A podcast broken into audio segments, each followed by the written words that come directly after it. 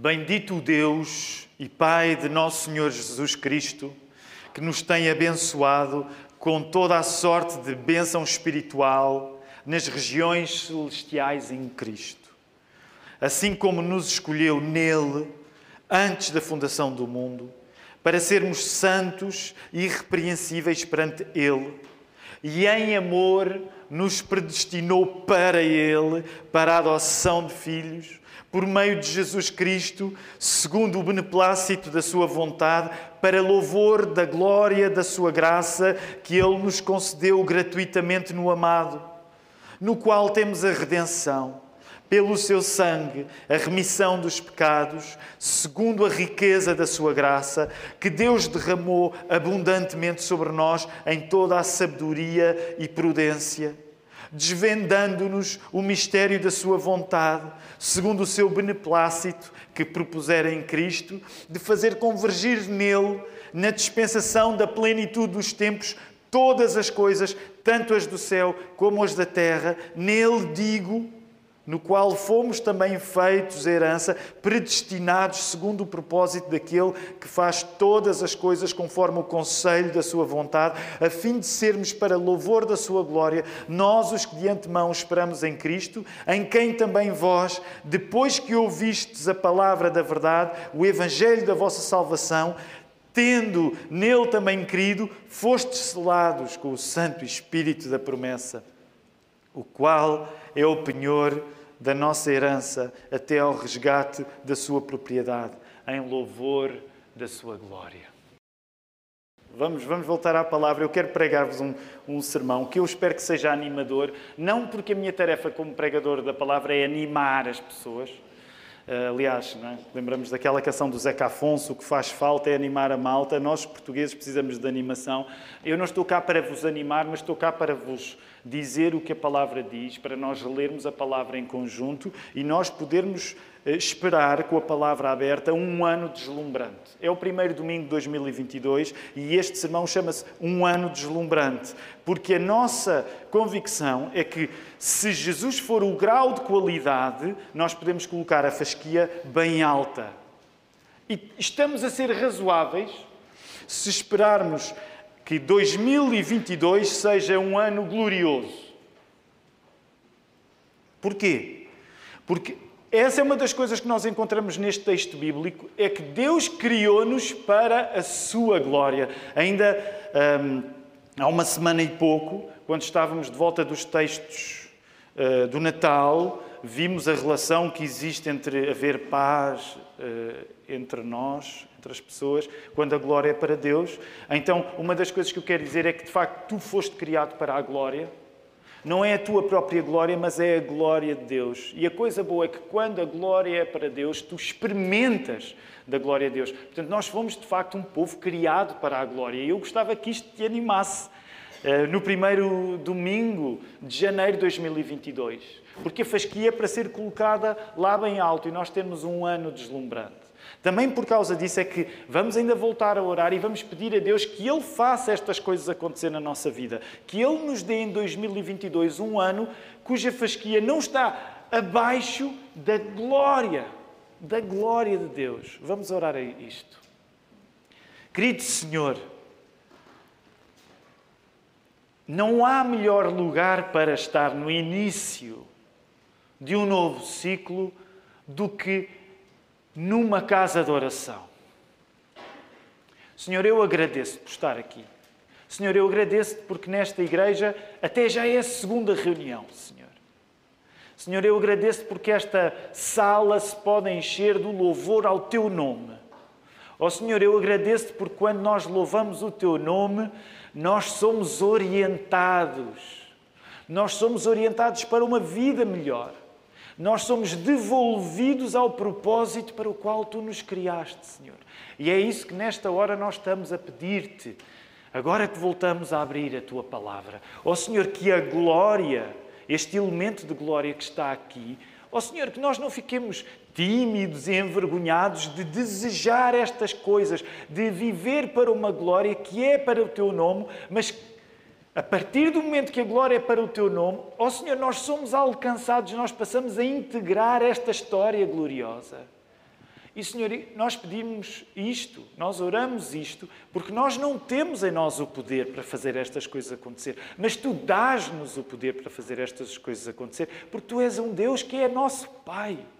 E nós chamamos-te Pai Nosso, nosso Pai. Dá-nos isto, porque Tu nos prometeste isto. Nós não estamos a pedir-te nesta hora nada que Tu não tenhas dito que não é para nós. Ó oh, Senhor, nós estamos a pedir-te aquilo que tu nos prometeste, de vivermos para a tua glória. E precisamos que sejas tu a fazer este caminho nesta hora, orientando-me a pregar fielmente esta palavra, orientando o coração de cada um para ela, levantando cada pessoa, esteja mais ou menos animada nesta manhã, mas que seja o Evangelho, que seja Jesus Cristo através do Espírito. Ó oh, Senhor, a dar-nos o caminho. Nós oramos isto tudo uma vez mais, fazemos questão de notar, nós não estamos a partir das nossas capacidades para, para desejar estas coisas. Nós estamos a partir das tuas próprias capacidades. Tu que és Deus omnipotente, Criador de todas as coisas. Porque, ó Senhor, o teu poder chega-nos pela morte e ressurreição do teu Filho, que nesta hora está connosco através do Espírito Santo. Por isso nós oramos isto em nome de Jesus. Amém. Amém. Vamos voltar ao texto, queridos irmãos. Eh, e hoje há, há, há, algumas coisas que gostaríamos de falar, também por uma questão de organização do nosso ano. Aliás, deixem-me só, ainda antes de voltarmos ao texto, dizer-vos Provavelmente alguns de vocês já beneficiaram do tempo de escola dominical, como começou 2022 eh, agora. Nós temos um plano de organização do nosso tempo de escola dominical. Alguém pergunta o que é, que é isso de escola dominical? Escola dominical é uma escola de aprendizagem da Bíblia que, para muitas igrejas evangélicas, acaba por ser uma tradição. E é uma tradição que, como Igreja Batista, nós mantemos aqui também na Lapa. Portanto, eh, nós acreditamos que o tempo de culto é o tempo fundamental de uma igreja. Mas o que é que nós fazemos ao domingo? Aproveitamos outro tempo ao domingo para estudarmos a Bíblia eh, de uma maneira às vezes mais sistemática, mais panorâmica, mais temática. Geralmente, a ênfase está no ensino das crianças porque temos a noção que sim, é suposto que as crianças estejam no culto, nós acreditamos nisso. Eh, não temos nada contra as igrejas que fazem diferente, mas a nossa convicção é que, de facto, o culto é para todas as idades. Mas também reconhecemos, por exemplo, ainda por cima eu tenho aqui um grupo bonito de pequenos aqui à frente, mas também reconhecemos que se quisermos ensinar-lhes a Bíblia de uma maneira mais profunda, precisamos de um instrumento como a, como a escola dominical. Agora, nós também usamos esse tempo, que vai das 10h45 às 11h45, para o ensino dos mais velhos. E o que é que, qual, qual, é a maneira como nós organizamos estas classes para os mais velhos? Nós, nós temos eh, quatro classes diferentes. A classe do Mark, funciona lá em frente, que é de discipulado e evangelização. Uma classe intencionalmente virada para o dia a dia, para a prática das coisas que aprendemos. Quando entramos na igreja, temos a classe de preparação para o batismo ou para novos membros. Pessoas que querem conhecer melhor a nossa igreja, sem compromisso. Ninguém é obrigado a, a tornar-se membro da nossa igreja, ninguém é obrigado a coisa nenhuma aqui. Um, mas essa é a classe indicada quando a pessoa quer conhecer melhor a igreja da Lapa. Porquê? Porque é um curso de formação que nós fazemos para as pessoas que se querem batizar e para as pessoas que querem ser membros. Então, essa é a classe e é o Filipe que a está a dar. Depois, quando entra no salão, agora há duas classes a acontecer simultaneamente aqui. A do Manel Ferreira, que se chama Abra a Palavra, e é sobre a Bíblia, portanto, é um estudo da Bíblia de uma maneira panorâmica. É o estudo apropriado, sobretudo para pessoas que não estão tão familiarizadas com o texto bíblico, ou mesmo estando familiarizadas com o texto bíblico, mas querem ter, querem ter eh, um conhecimento e um manuseio mais hábil da palavra de Deus. E depois temos uma classe eu e o Joel eh, Silva temos uma classe aqui à frente também que se chama eh, Cultura e Comunicação, que é uma espécie de espaço seguinte em relação à classe de novos membros, em que falamos de coisas que são importantes acerca da nossa igreja. Porquê é que falamos o que falamos? Porquê é que fazemos o que fazemos? Então, estas são as quatro classes que pode escolher. Cada classe, começando agora em janeiro, vai durar três meses.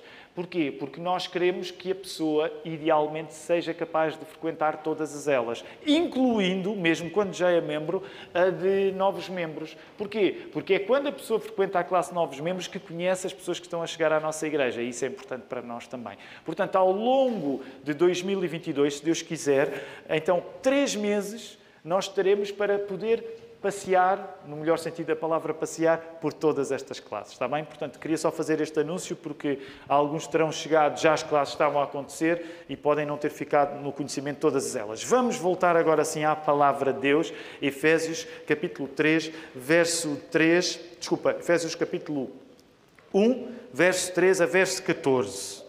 Dependendo da tradução, e por exemplo, na tradução que eu usei, a Almeida Revista e Atualizada, um, dependendo da tradução, vocês podem encontrar o texto bíblico a começar no verso 3, com uma maiúscula. Olhem lá para o início do verso 3.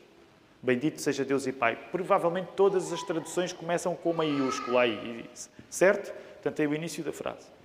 Dependendo da tradução que vocês estão a usar, essa frase pode só ser terminada com um ponto final no verso 14.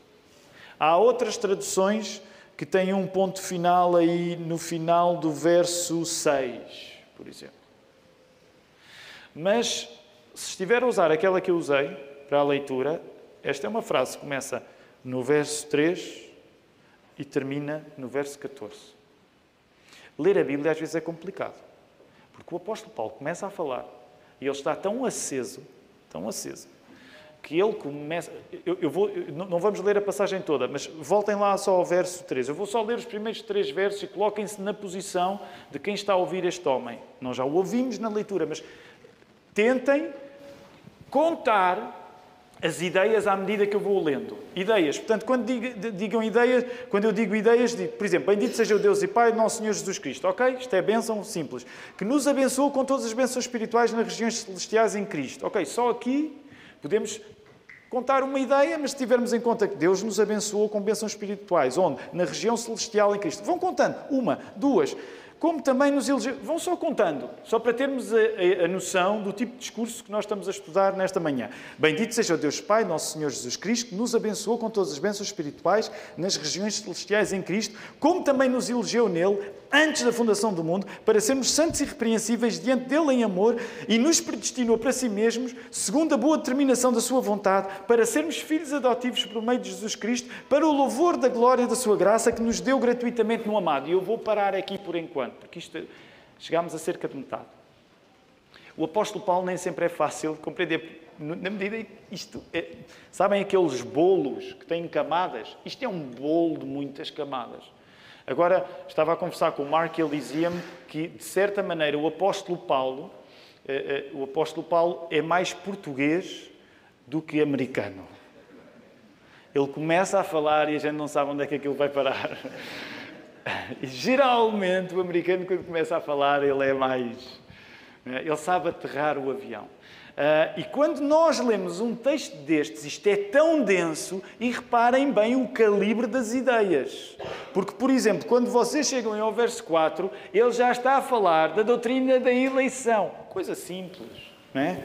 Doutrina da eleição, como também nos elegeu Ele antes da fundação do mundo para sermos santos e repreensíveis diante dele em amor. E depois vai falar na predestinação. Portanto, tudo coisas simples. só para começar, só para começar a conversa, eleição, predestinação. Isto é só o início. Só o início. O texto é tão denso, claro que nós vamos ter de escolher assim uma, uma sombrinha que, nos possa abrigar. E, e a sombrinha que vamos escolher é precisamente essa partícula que vocês encontram aí, no verso 12 e no verso 14, a fim de sermos para o louvor da sua glória. E eu vou. Vamos estacionar só aqui nesta ideia de nós sermos para o louvor da glória de Deus.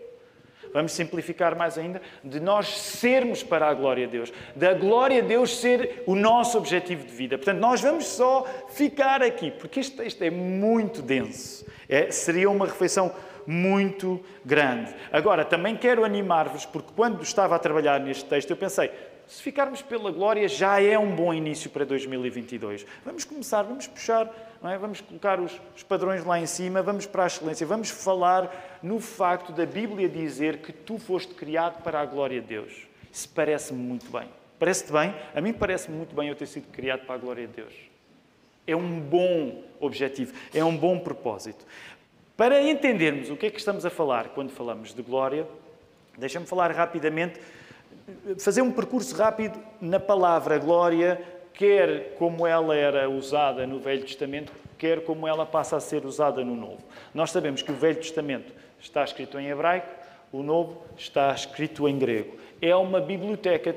Estes textos todos juntos dão 66 livros. Foram escritos num intervalo de cerca de 1500 anos. Portanto, isso significa que quando a pessoa lê a Bíblia, está a ler coisas diversas, diferentes entre si. Nós acreditamos na unidade da Bíblia, que, que a sua mensagem é única apenas e, e nós resumimos-la em Jesus. Mas significa que, por exemplo, quando vamos estudar a Bíblia, há tanta coisa. E, por exemplo, só para nos situarmos em relação à palavra glória, no hebraico ela diz-se kabod. Uh, no grego diz doxa. E, e vamos só compreender que há dois sentidos principais no caso da palavra doxa no grego clássico. O que é que doxa queria dizer? Doxa era a minha opinião, o que eu penso, mas doxa era também a minha reputação, como eu sou pensado pelos outros. Okay? Estes, estes dois ingredientes são fundamentais para nós compreendermos o que estava em causa na palavra doxa no grego. O que eu penso, o que eu conheço, o que eu sei, mas também como eu sou pensado, como eu sou conhecido. E nesse sentido, a palavra está relacionada com a ideia de reputação. É sobretudo à custa da ideia de reputação quando a Bíblia hebraica, o Velho Testamento, está a ser traduzido pela primeira vez para o grego, lembram-se qual é essa tradução? A tradução que acontece ainda antes do tempo de Jesus, que é chamada, a primeira tradução da Bíblia hebraica para o grego é chamada a Septuaginta. Então, quando a Septuaginta, quando se está a traduzir o texto do hebraico para o grego, a palavra doxa vai, sobretudo, servir para descrever quem e como Deus é, e nesse sentido a sua reputação, a sua glória, aplica-se à ideia da sua majestade, do seu esplendor, da sua beleza, o seu adorno. Ao longo da Bíblia, a palavra glória apresenta-nos quem e como Deus é, e isto acontece sempre numa linguagem deslumbrada. Quando a Bíblia fala de quem Deus é e o conteúdo e a forma vêm juntos, por isso é quem Deus é e como Deus é, a linguagem da, da, da Bíblia é sempre uma linguagem de deslumbramento. Daí segue-se que não é possível nós cruzarmos-nos com Deus nas páginas da Bíblia sem reconhecer que, se queremos falar objetivamente acerca de Deus, nós temos de nos render à glória dele. Nessa medida, não é possível nós sermos neutros quando falamos de Deus. A pior espécie de cristãos são aqueles que tentam ser neutros falando de Deus, só demonstram que não o conhecem. Porquê? Porque a linguagem da Bíblia, ao falar de Deus, é uma linguagem eh, abençoadamente exagerada que nos quer desequilibrar para o louvor. E uso aqui o verbo desequilibrar intencionalmente, porque o louvor é uma coisa que nós fazemos quando nos prostramos diante dele. Não estou a dizer que nós só louvamos a Deus deitados no chão ou ajoelhados, mas a linguagem da Bíblia é uma linguagem intencionalmente, deixem-me usar esta palavra, entornada porque nós temos de estar desequilibrados diante de quem Deus é, porque Deus é glorioso. Eu não sei se vocês tomaram muita atenção em relação às leituras que nós fizemos para chegar aqui. E, esta, vou fazer uma nota que não fiz no primeiro turno. Mas lembram-se do texto em Jeremias? Voltem lá ao texto em Jeremias. Podem encontrá-lo no. Voltem lá ao texto em Jeremias. Porque vamos dar um exemplo disto. Tiago, mas dá lá um exemplo dessa linguagem assim exagerada para o louvor a Deus. Eu vou dar-vos um exemplo, por exemplo, num dos textos. Aliás, logo o Salmo 147, que foi o primeiro texto que nós lemos, ele serviria para isso, até porque os Salmos, eh, não há gente calma nos Salmos. A tendência é. Há gente em paz, mas não há propriamente gente calma. A tendência nos salmos ou é a pessoa está eh, muito aflita e faz questão de ser sincera na sua aflição com Deus, ou está muito satisfeita. Mas o salmo não é um livro para o nosso batimento cardíaco ficar o mesmo. Okay? Os salmos são um livro para mexer com o nosso batimento cardíaco. O mesmo aplica-se aqui a Jeremias. Quem é que leu o texto de Jeremias? Agora eu não me recordo. Quem é que, vai, que, que, que, quem é que veio aqui à frente ler Jeremias hoje, aqui de manhã? Estou a tentar recordar-me. O Miguel, exatamente. Por exemplo, olhem o verso 12. Portanto, estamos a falar de Jeremias 31 e no verso 12. Claro, depois eu não vou fazer contexto em Jeremias, é um livro profético, no meio de uma circunstância muito difícil para o povo de Israel.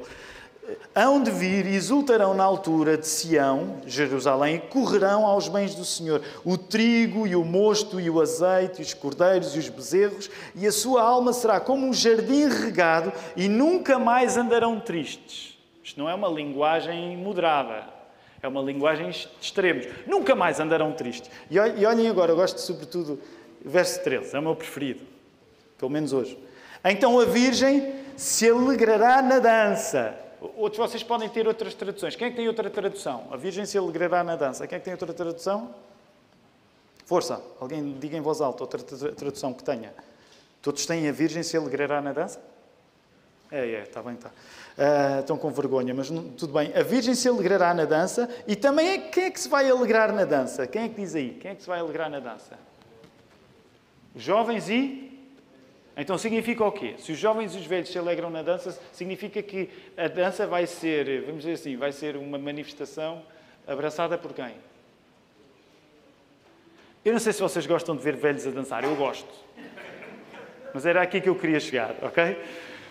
Eu não sei se vocês gostam, eu não sei se vocês gostam, eu gosto de ver velhos a dançar, não é? Até porque geralmente eles têm uma técnica que já nos passou e eles trazem assim um certo cuidado. A linguagem da Bíblia, quando fala na alegria que nós temos em Deus, diz: "Meus queridos, isto hoje hoje até os velhos dançam". É este o tipo de discurso que a Bíblia tem quando falamos no confronto, no contacto com a glória de Deus. Hoje até os velhos dançam. Aliás, só o último exemplo, porque também cantámos isso, um cântico clássico agora antes. Uh, Louvar-te-ei, Senhor. Não é? E é verdade, nós somos batistas, portanto, nós cantamos coisas que só vamos praticar no céu. Não é? em ti me alegrarei, saltarei de prazer. Um batista salta nos acampamentos de final de ano e tal, quando é jovem, mas na igreja se calhar ainda vamos chegar lá, mas é aquela coisa que diz: saltarei de prazer e os nossos pés não saem do chão. Não é? Ao menos em algumas igrejas que o pessoal diz: é para levantar o pé do chão. Não é o caso, por enquanto, da nossa, mas significa que a nossa linguagem, quando falamos de louvor, ela é intencionalmente exagerada. Porque o louvor não pode ser apreciado com sensatez. É sempre um entornamento. Lembram-se aquela história de David, quando dançou de uma maneira que até a sua esposa Mical ficou envergonhada. Claro que é verdade, ele, ele podia estar mais bem vestido do que estava, mas, mas percebem a ideia? A linguagem da Bíblia, quando fala acerca de quem Deus é, a glória de Deus, é uma linguagem que intencionalmente quer suscitar em nós o abençoado desequilíbrio do louvor, da adoração. Nessa medida, o pior que te pode acontecer é tu ficares aquém da glória de Deus. Tu, tu, tu, tu tornaste indiferente ao facto de Deus ser belo, de Deus ser glorioso, de Deus ser majestoso. A maior tragédia é nós sermos indiferentes à glória divina. Nós não temos olhos para a maravilha de Deus e vivemos ok com isso. Por isso mesmo, uma das coisas que inevitavelmente acontece na igreja, e que entre nós acontece várias vezes, é a pessoa que está a dirigir o culto, seja o pastor, o diácono, seja quem for, não ficar satisfeita muitas vezes no modo como nós estamos a louvar, porque há uma timidez que às vezes parece uma indiferença. Novamente, isto não significa que nós vamos ser hipócritas em ensinar alegrias que não temos, mas significa que quando nós observamos que Deus é glorioso, nós não podemos ser indiferentes. Reparem, isto é tão importante, este assunto da glória a Deus é tão importante que nós temos uma definição do que o pecado é a partir da ideia de ficar aquém da glória de Deus. Claro que o pecado é desobedecer, o pecado é um gesto de rebelião, mas o pecado também é uma questão de indiferença, é uma questão de tu ficares aquém da glória de Deus. E por isso, para muitos de nós, foi o meu caso, um dos primeiros versos que eu decorei foi Romanos 3, 23. Porque todos pecaram e destituídos estão da glória de Deus. É verdade que nós sabemos que, nesse sentido, destituídos é ficar separados. Estão separados. Mas uma das coisas que eu quero dizer é que uma das definições melhores do que pecado é, é Deus ser glorioso e tu não estás nem aí. Passa-te ao lado. Por isso mesmo é que nós acreditamos que tem de ser o Espírito Santo a abrir os nossos olhos para a glória de Deus. É por isso que nós acreditamos que as pessoas, até conhecerem Cristo, elas são cegas. Ou com cego eu andei. Nós acreditamos que só abrimos os nossos olhos realmente no sentido espiritual, não é quando abrimos os nossos olhos no nascimento. Nós acreditamos que só abrimos os nossos olhos quando o Espírito nos iluminou e de repente, diante da glória divina, nós reconhecemos o nosso pecado. Porque o pecado é aquilo que participa no processo de nós não reconhecermos que Deus é o maior e isso ser o combustível da nossa vida. Por isso mesmo, o plano bíblico e o nosso plano para 2022 é, como diz a afirmação, o verso 12, nós, a fim de sermos para o louvor da Sua glória, nós queremos ser para o louvor da glória de Cristo. Porque ao longo de todas as Escrituras há uma história tensa das pessoas, e, e o povo Israel em particular, quererem ver a glória de Deus e não conseguirem. Não conseguirem porquê? Porque os seus pecados os impedem de ver a glória de Deus. Mesmo que eles estejam interessados em fazer o percurso de ver a glória de Deus, o facto de nós sermos pecadores, de errarmos, impede-nos de ver a glória de Deus. E quando tu lês o Velho Testamento, o que tu tens é de facto um, um adensar dessa vontade de ver a glória de Deus. E voltamos àquele assunto que passamos a vida a repetir aqui na Igreja da Lapa. Somos mesmo obcecados com isso. O que é que as pessoas procuram ao longo de todo o Velho Testamento? Elas procuram ver a glória de Deus. Em que lugar é que as pessoas procuram ver a glória de Deus? Idealmente, que não conseguem, mas idealmente é aí que elas querem ver a glória de Deus. É onde? Eu sei que é uma linguagem figurada, não é? Porque Deus é Espírito. Mas onde é que as pessoas querem ver a glória de Deus? Elas querem ver onde? Qual é a verdadeira presença de Deus? É o rosto de Deus. E tu, ao longo do Velho Testamento, vais lendo pessoas cada vez mais nervosas a quererem ver o rosto de Deus, querem, não conseguem. Na história atribulada desse querer e não conseguir, há um jogo de cerimónias e leis e rituais Há primeiro uma tenda, há depois um tabernáculo, depois há um templo, há separações, porque as pessoas reconhecem que quando nós fazemos coisas erradas, isso impede-nos de nós estarmos na presença de Deus. É por isso que no Velho Testamento a figura dos véus é tão importante, é por isso que há uma forma a ser criada para Deus ser visto em rosto. Stop Velho Testamento. No nosso caso, em Malaquias, porque os judeus uh, organizam a ordem dos seus livros de uma maneira diferente. Stop no Velho Testamento. Como é que começa o Novo Testamento? Como é que começam os Evangelhos? Com Deus a vir em rosto, em Jesus Cristo. Essa fome finalmente vai ser saciada.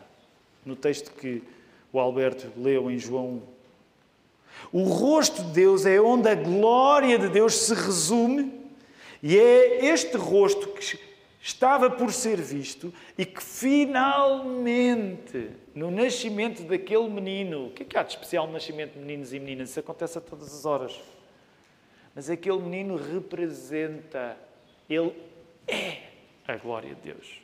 Aquilo que aquele pessoal todo estava cheio de sede para ver aquele menino. O que é para isto? Nós estivemos à espera para ver um parto. Assistiram, eles não assistiram ao parto, mas para isto. É para isto. A glória naquele menino a nascer, a coisa mais antiga desde que o mundo é mundo, há pessoas a nascer, mas naquele nascimento em Jesus, o Filho da Virgem, ele é a glória de Deus. Ele é Deus finalmente dado em rosto. O Velho Testamento culmina no nervo de se querer mais da glória de Deus, de preferência neste rosto, que é o rosto de Jesus. Como nós vimos na leitura que o Alberto fez no Evangelho de João, é precisamente na encarnação, quando Deus se torna pessoa, que o mundo acaba por ser dividido. Esta divisão ainda persiste em 2022. Sim, nós, como cristãos, eu sei que é uma coisa que pode parecer pouco simpática dizer, mas nós acreditamos mesmo que o mundo se divide em dois: entre as pessoas que olham para Jesus e dizem assim, é a glória de Deus, e os outros. E sim, nós acreditamos que se joga a vida e a morte de cada pessoa, porque se nós não reconhecermos em Jesus a glória de Deus, nós estamos num caminho que é uma morte que escolhemos para nós próprios. Nós já vivemos aqui indiferentes à glória de Deus. Uma grande coisa. O problema é precisamente que um dia o julgamento vai tornar visível e palpável para todos essa majestade. Jesus vir até nós impõe uma divisão de vida e de morte entre os que o recebem como glória de Deus e todos os outros. Quando nós somos cristãos, deixem-me dizer-vos, temos a ceia ainda para tomar, mas quando nós somos cristãos, nós não temos alternativa. Nós não temos como não viver para a glória de Deus, porque a glória de Deus em Jesus Cristo foi aquilo que nos deu uma vida nova. Portanto, uma coisa que eu te quero animar, se tu não estás muito animado nesta manhã, é dizer: Olha, meu querido, se tu já confessaste fé em Jesus, já não é uma questão tu viveres para, para a glória de Deus. Tu já começaste esse caminho. Agora tens de o viver precisamente tendo em conta o privilégio. Porquê é que nós, como cristãos, passamos por fases em que tomamos o privilégio como uma culpa, como um peso? Meu querido, eu gostaria que tu pensasses que, de facto, em 2022, uma oração que eu gostava que tu fizesses diariamente, eu quero comprometer-me em fazê-la diariamente também, é: Senhor, eu hoje. Eu quero que este dia seja deslumbrante, porque eu quero reconhecer em Jesus a glória. E a partir daí, quero viver. Eu quero viver em função de reconhecer que Jesus é a glória de Deus. Eu fui criado para a glória de Deus. Fui criado para a glória de Deus. Podemos dizer isso? Somos reformados? Podemos dizer isso? Claro que podemos dizer isso. Claro, nós fomos criados para a glória de Deus. E nesse sentido, uma oração constante deve ser: Senhor, deslumbra-me hoje com a glória do teu filho Jesus. Calha bem que seja o primeiro domingo de 2022 e que estamos a falar destas coisas de doxologia.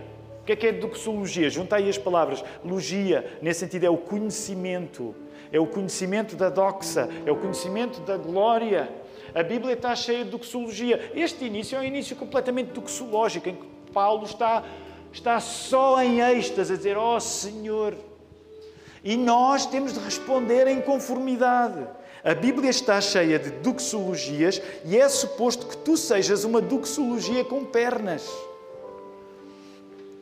Nesta manhã eu convido a nada menos do que viveres para a glória de Deus, tendo em Cristo o deslumbramento de todos os dias. A partir daqui não há razão para 2022 não ser um ano deslumbrante. Agora repara, e é aqui que eu vou terminar, até porque nós vamos comer o pão e beber do vinho. Ah, eu fui a uma igreja, ei, que eu fui mesmo animador, ah, ano deslumbrante, ei, vai ser à grande. A glória de Cristo não existiu sem ser provada pelo sofrimento. A prova é que nós agora vamos celebrar a glória de Cristo lembrando que o nosso Senhor teve de se dar em corpo. Nós vamos comer o pão lembrando o corpo de Jesus crucificado. Nós vamos beber o vinho lembrando o sangue derramado. Esta conversa de glória não é uma conversa de dizer que nada de mal acontece quando nós fomos criados para a glória de Deus. Mas significa que se Cristo é a glória de Deus, como nós acreditamos que Ele é, a sua morte e a sua ressurreição são um sinal de que a glória não termina mesmo quando nós sofremos. Portanto, tu se assim for a vontade de Deus, tu podes e deves ter um 2022 deslumbrante, mesmo que ele seja marcado pelo sofrimento. Mas até no sofrimento, o que eu quero convidar-te a fazer é que tu ores diante do sofrimento. Senhor, que este sofrimento não me impeça de ser deslumbrado pela glória do teu filho, porque ele sofreu para ter uma glória acima de todas as glórias. E é isso que nós vamos celebrar agora na ceia do Senhor.